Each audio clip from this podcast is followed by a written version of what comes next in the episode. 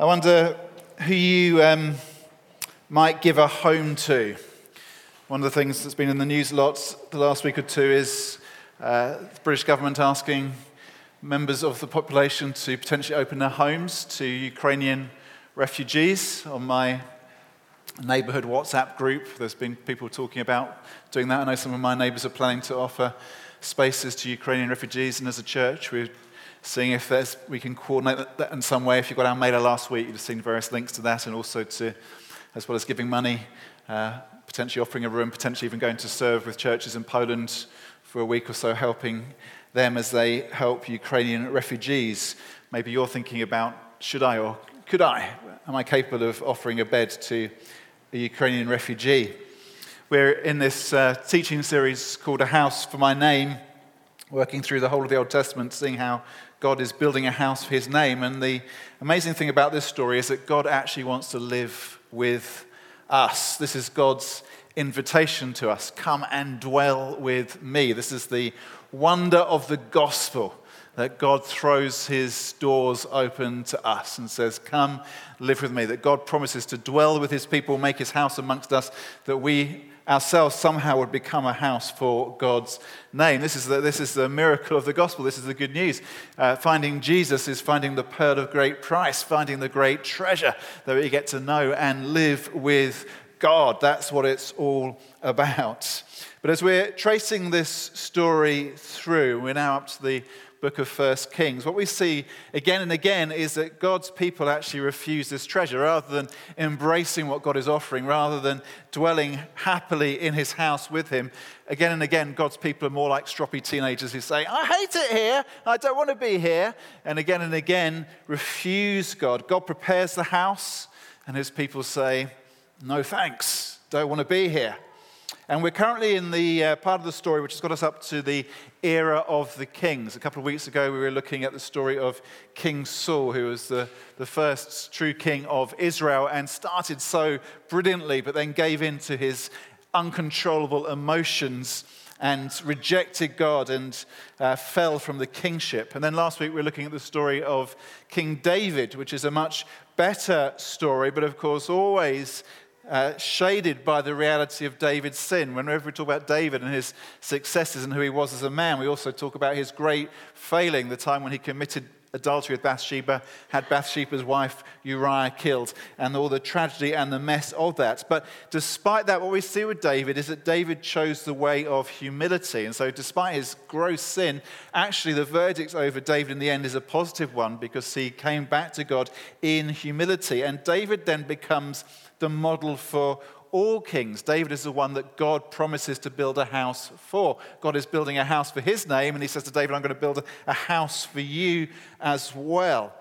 And whenever we think about David, we then immediately think about the son of David, because God says, It's to your son that I will give all that I've promised. And we know where that story reaches its conclusion. It's where uh, we've already been in our worship and where this message is driving to uh, is actually this hope of the gospel that we have Jesus, the great treasure, the great son of David. That's what the story is driving to. But this morning, before we dig further into Jesus and what he's done for us, let's look at the story of David's literal son, physical son, Bathsheba's son, Solomon.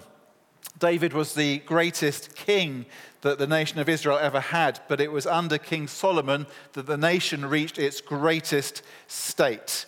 Uh, Solomon was a great king, but again, it's a story with a bit of a tragic end because Solomon seems to more follow the trajectory of Saul than he follows the trajectory of David. That Solomon starts brilliantly, like Saul did, but in the end, he ends somewhat tragically. But we're going to start this story of Solomon by looking at the ways in which Solomon did what a king should do, represents what a king should be, the way in which Solomon actually is a kind of a model king for us. And that's true even in, in, in the UK. When a, when a monarch is appointed in the UK, ever since George II was crowned in 1727, at the moment of the anointing of the new monarch and the placing of the crown upon the monarch's head, the choir sing Handel's chorus, Zadok the priest, and Nathan the prophet anointed Solomon king. We should have a little clip, might be a bit fuzzy, it's 70 years old, of the Queen's coronation. Chris is looking slightly concerned. Let's see if this works.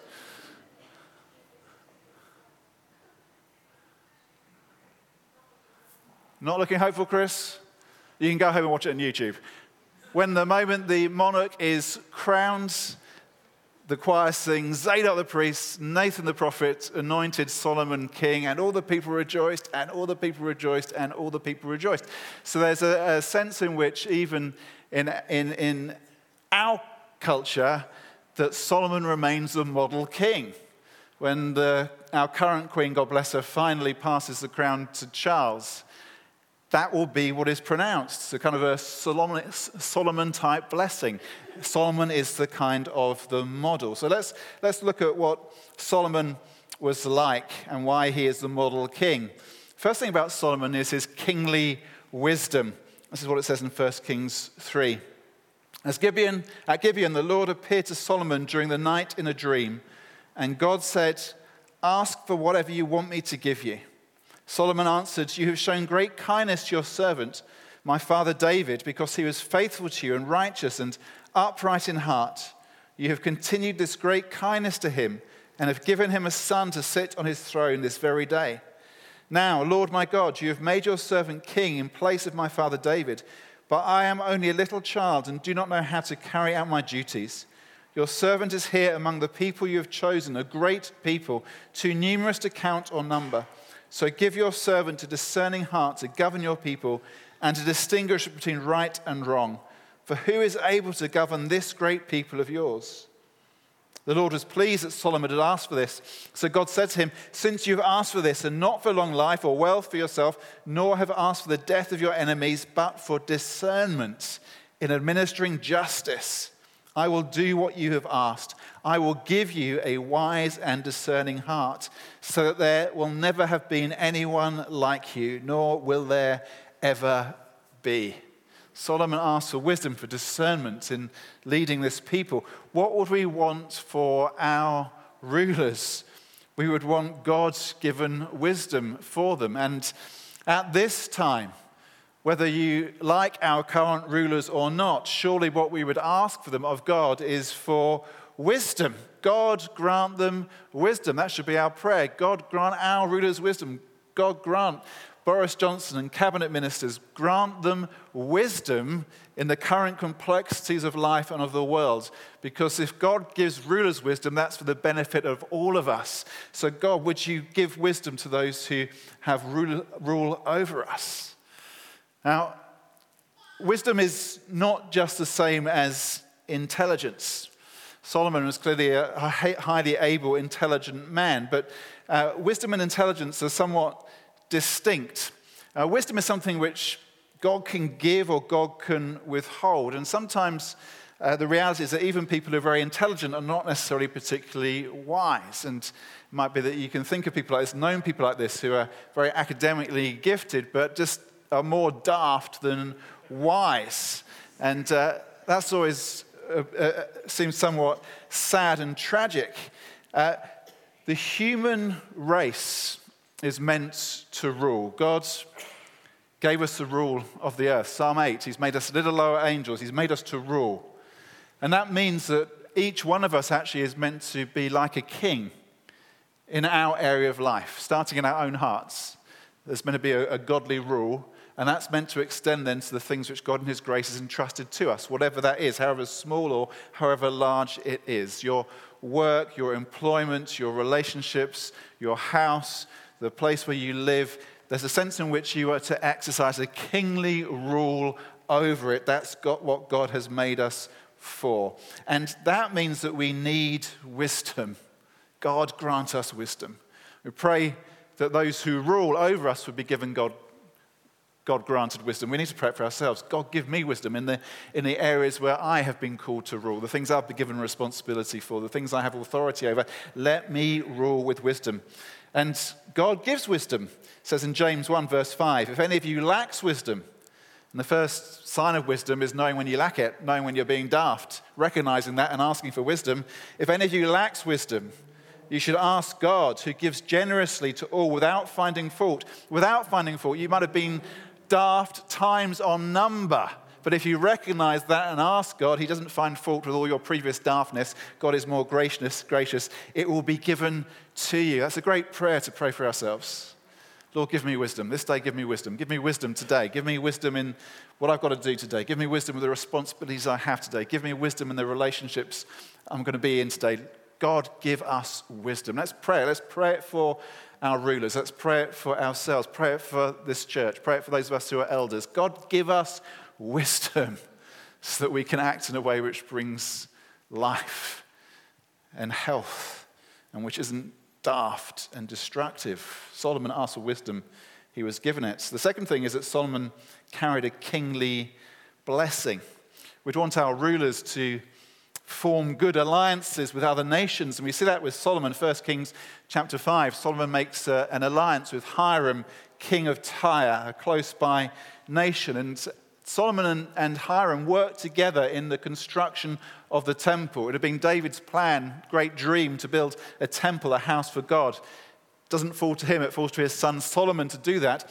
But Solomon does that in cooperation with Hiram, king of Tyre. And there's more than just a, a, bilateral trade deal which is being done here. It's good when you get trade deals with other nations, but there's more than just a, a trade deal that's being done between Solomon and Hiram. What we see here is that a foreign nation is being drawn into participation in the worship of God.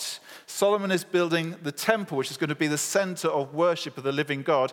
And Hiram, who is not an Israelite, not a descendant of Abraham, he is involved, invited into the construction of the temple, invited into the worship of God. And so, what we see here is a prophetic thing that's happening that God is building his, a house for his name, but that is going to be a house which is for all nations. The promise that Abraham had received from God was that he would be blessed and his descendants would be a blessing to all nations. And at this time in history, the era of the kings, this blessing has been particularly received and worked out through the literal descendants of Abraham, citizens of the nation of Israel. But we see in the relationship between Solomon and Hiram, this kind of prophetic picture of what's going to happen, that other peoples, other nations are going to be drawn into the house of God. And so Hiram is involved in the very construction of the house of God. It's a, it's a prophetic thing that's happening, a prophetic blessing. And we see something similar in the other foreign ruler who uh, we read about who has a relationship with Solomon. 1 Kings chapter 10, the queen of Sheba visits Solomon in Jerusalem. And she said to the king, The reports I heard in my own country about your achievements and your wisdom is true. But I did not believe these things until I came and saw with my own eyes. Indeed, not even half was told me. In wisdom and wealth, you have far exceeded the report I heard. How happy your people must be. How happy your officials who continually stand before you and hear your wisdom. Praise be to the Lord your God, who is delighted in you and placed you on the throne of Israel. Because of the Lord's eternal love for Israel, he has made you king to maintain justice and righteousness. How happy your people must be. How happy your officials who stand before you and hear your wisdom. Solomon is like the best boss in the world. Imagine this is your scenario. You turn up to work each day and you're just so happy to stand in the presence of your boss because of the wisdom that is coming out of their lips moment by moment, hour by hour. Or imagine you are the boss in your workplace. Maybe you are, and your workers, the people you employ, come and they're just so happy to see you every day because it's going to be another day of wisdom pouring from your lips. It's not quite how it is in, in even in our church office as we uh, turn up each day. It's not quite the same. How happy! Solomon, just the, the best boss in, in the world. But the thing here is that the Queen of Sheba sees that the Lord, Yahweh, God of heaven, is behind Solomon's success. The reason that everybody in Solomon's court is so happy to be in Solomon's presence is because Solomon knows the presence of God. It's, it's the Lord's blessing on him. There's a kingly blessing upon him. The Lord delights in you and has placed you on your throne. Solomon has good news for the nations because God has been good news for him. And there should be a sense in which we, as the people of God, the church, should bring something of this wisdom, blessing, happiness, which we see the Queen of Sheba identifying in the court of Solomon.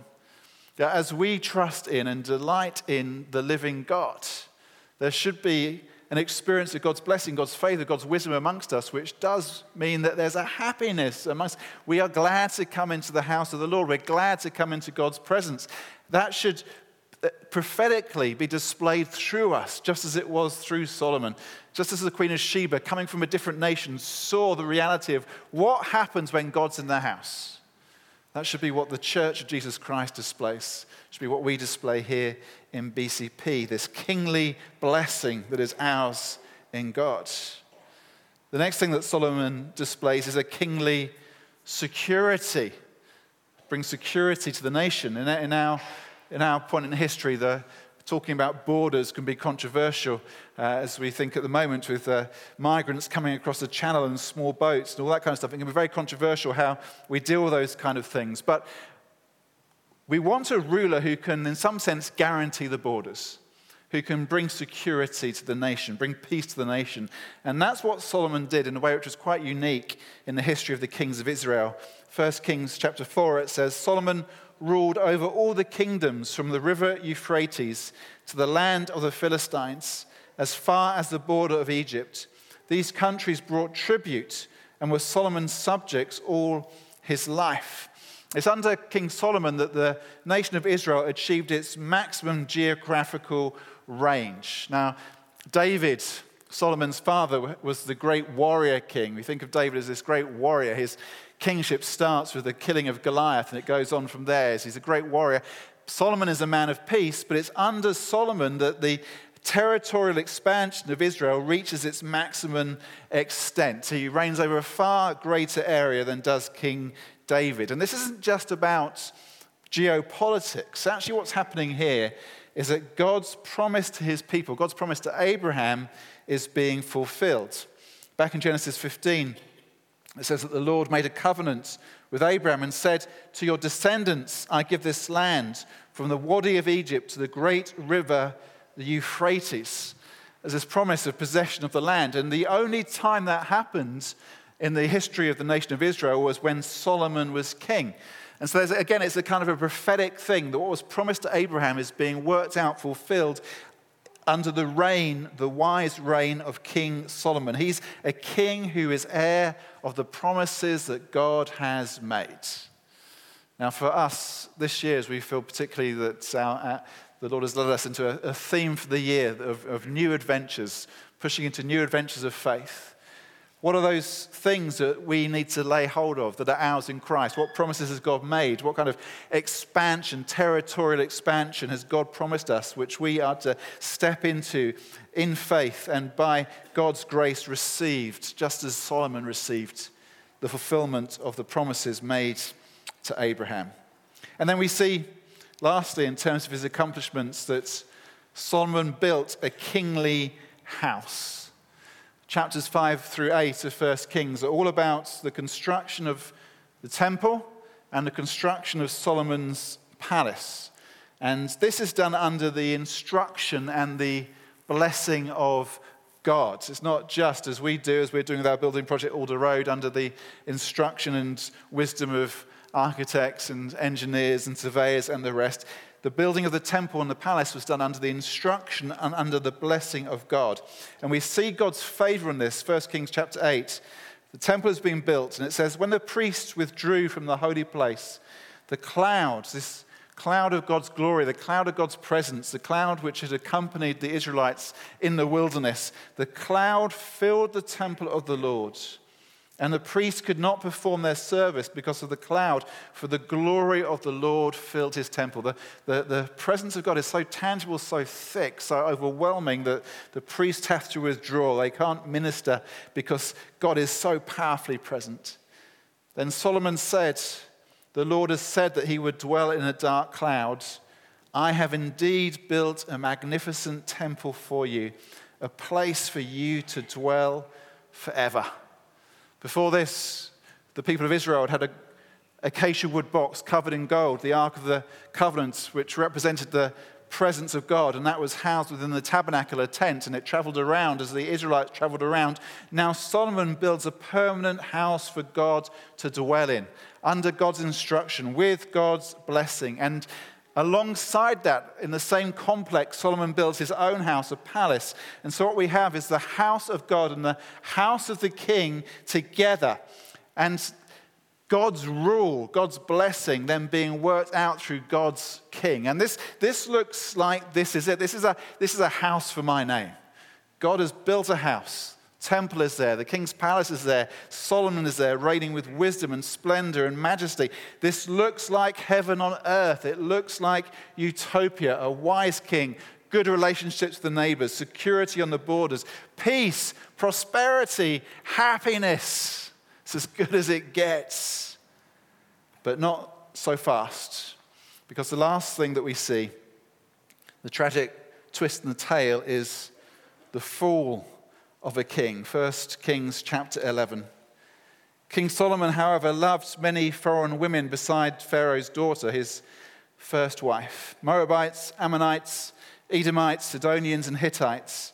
They were from nations about which the Lord had told the Israelites you must not intermarry with them, because they will surely turn your hearts after their gods. Nevertheless, Solomon held fast to them in love. He had 700 wives of royal birth and 300 concubines, and his wives, all a thousand of them, led him astray.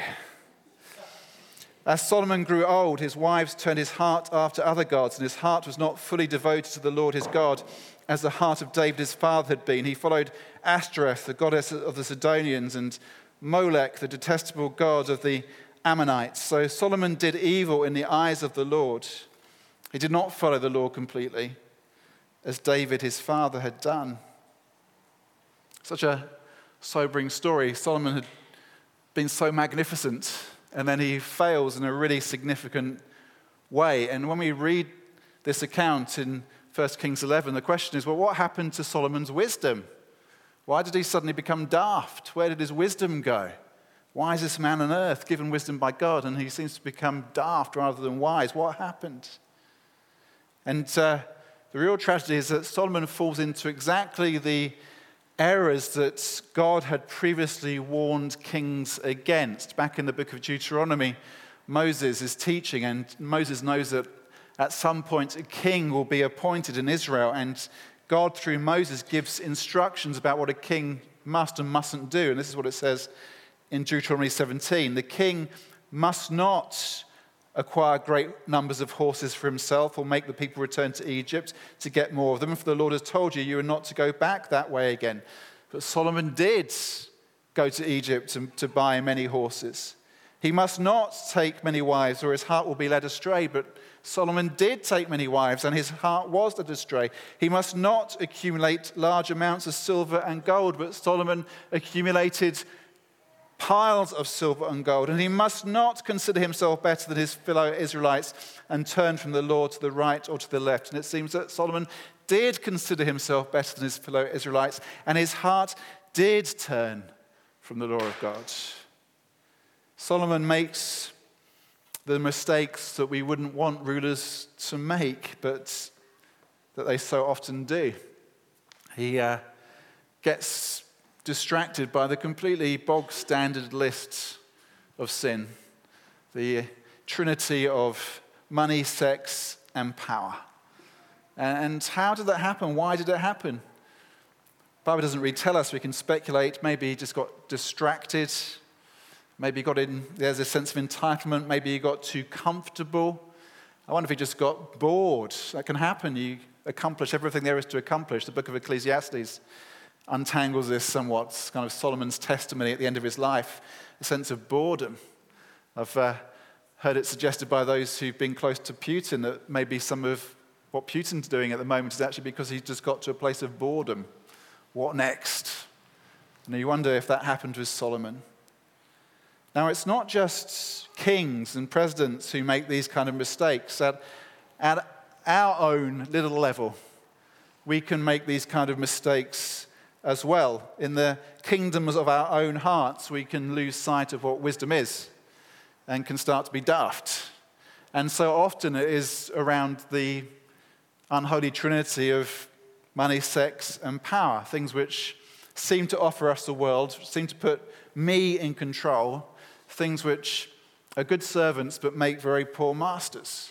Money is good. You need money to get stuff done. Sex is good, pleasurable, and produces children, which we need if the human race isn't to die out. And power is good because the human race is meant to rule and we're meant to exercise authority to make stuff happen. But these good servants become very poor masters. Very poor masters. And the tragedy of Solomon, he was a great king, the greatest king, but he actually seems to end up enslaved rather than enjoying the freedom of his wisdom and the freedom of the blessings he'd received and the freedom of the security in which he lived. He seems to become enslaved by the things with which he has surrounded himself. And we shouldn't think ourselves immune from these things. These, these temptations, these sins operate in subtle and sneaky ways. And it's easy when we think about sins like this to think about the kind of the gross examples. We think about the out and out materialist who's clearly completely obsessed by money and possessions, or we think about the sex addict who just overwhelmed by desire for prostitutes and pornography, or we think about the dictator who's abusing power. It's easy to say the problem is for that kind of extreme example, but often these things work in a much less obvious but no less real way. That these things wrap themselves around our hearts, how we organize our lives, the places we put our hope, our confidence, our trust, how we measure, assess, value other people. All these things get tangled up in these temptations and these powers, these sins. And we can often think that these three, money, sex, and power, are particularly temptations of the young, vulnerabilities of the young. But look what it says. As Solomon grew old, as Solomon grew old, his wives turned his heart after other gods and his heart was not fully devoted to the Lord his God. It was as he grew old that his heart became corrupted. And often that seems to be the way. You might not think of Vladimir Putin as an old man, but he's 69. He's certainly not a young man. It's often, as people grow old, that these temptations, these powers become particularly difficult, particularly problematic. Think about myself. I think now that I'm in my 50s. Maybe the temptations I experience are a bit different from those I experienced in my 20s, but I don't think they're any less, any less tempting or any less fiery. They don't go away. And actually, they can be multiple. There's a sense in which, as you get older, actually, they can become more challenging because it's as you accumulate more, as you accumulate more power or more money, actually, some of these sins become more problematic. Or older people can actually, they could be like jujitsu veterans maybe not the strongest, but just from experience can wrap other people up. It's old people who tend to be manipulative, controlling people. These are problems of old age, not just of young age. Solomon was a great king, but he forgot that he wasn't the king. And we need a greater king than ourselves. We need a king, the one who is the pearl of great price, the priceless treasure. We need the true Son of David, the one in whom and by whom we can overcome and not make the mistakes of Solomon. The Apostle John, writing to the churches, 1 John chapter 2, says this I'm writing to you, dear children, because your sins have been forgiven on account of his name. I'm writing to you, fathers, because you know him who is from the beginning. I'm writing to you, young men, because you have overcome the evil one. Well, John is saying to us there is that whether we are young or whether we are old, our only hope is the true Son of David. It's through him that our sins are forgiven, and it's through him that we can overcome, not make the mistakes that Solomon did. Jesus, the true Son of David, is the one who is fully wise and fully blessed and able to bring us into real security and to invites us to dwell with him in his house. This is what John Piper says about this. The ultimate purpose of the monarchy of Israel, all these kings, Saul, David, Solomon, all the kings who came after them, the ultimate purpose of the monarchy of Israel will be finally realized as Jesus sits on the throne of his father David and reigns not only over redeemed Israel, but over a kingdom of worshippers from all nations. They will see him exalted as Lord of lords and King of kings. And the good news is that we get to be part of that now. Jesus, in his amazing kindness and grace to us, has already revealed himself to us, the pearl beyond all price, the treasure it's worth abandoning all else for in order to obtain.